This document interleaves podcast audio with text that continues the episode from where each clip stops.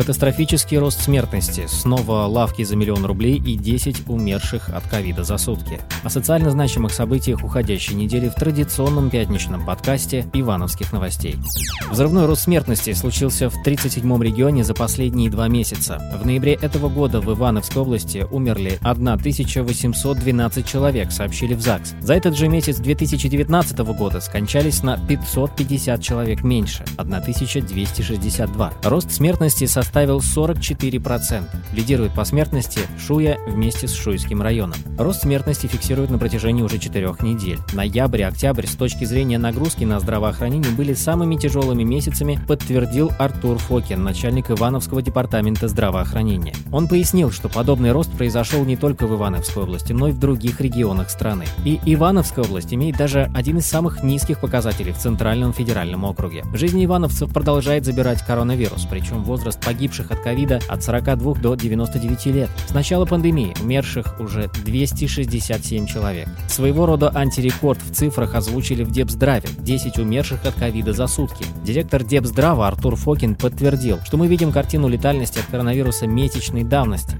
поскольку сейчас каждый день выявляют по 160 новых заболевших за сутки, и пациенты становятся все тяжелее, можно предположить, что в конце декабря и в январе цифры летальности будут еще более пугающими. К слову, для хранения тел умерших от коронавируса в Иваново подгонит мобильный рефрижератор. Сейчас самое главное не заразиться. Для этого нужно как минимум отказаться от поездок в общественном транспорте. Ведь каждый десятый пассажир, как показало выборочное экспресс-тестирование, болен коронавирусом, то есть очень опасен для окружающих. К тому же с января в троллейбусах оплата за проезд вырастет сразу на 2 рубля. Еще одна цифра в ситуации с распространением коронавируса заслуживает внимания. С начала этой недели изменили порядок тестирования на COVID-19 жителей Ивановской области с ОРВИ, которые вызывают врача на дом. Теперь больных начали тестировать сразу, если медик заподозрил коронавирус. Это будет не взятие мазка, а тесты на антигены, результат по которому выдают в течение 30 минут. Точность такого тестирования 92%. Озвучили первые результаты новой системы тестирования. Положительный результат у 40% пациентов. Некоторые послабления на этой неделе сделали для центров дополнительного образования детей. Дошкольникам и школьникам младших классов разрешили посещать занятия в традиционном формате. Возобновление занятий в центрах доп. образования детей детей закреплено указом губернатора. Дело в том, что заболеваемость ОРВИ и коронавирусом в этой возрастной категории снизилась, потому детям разрешили выходить в люди. Город постепенно готовится к зимним праздникам, установили елку на общегородской площади, заливают ледовые катки, монтируют новогодний арт-объект в виде кареты. А в Кинешме снова ставят скамейки за миллион рублей каждая. По проекту КБ «Стрелка», как и обещали, всего в сквере будет установлено 7 таких скамеек. 4 уже стоят и еще 3 скамейки по миллиону рублей появится в центре Кинешмы. Общая сумма с установкой составит более 7 миллионов рублей.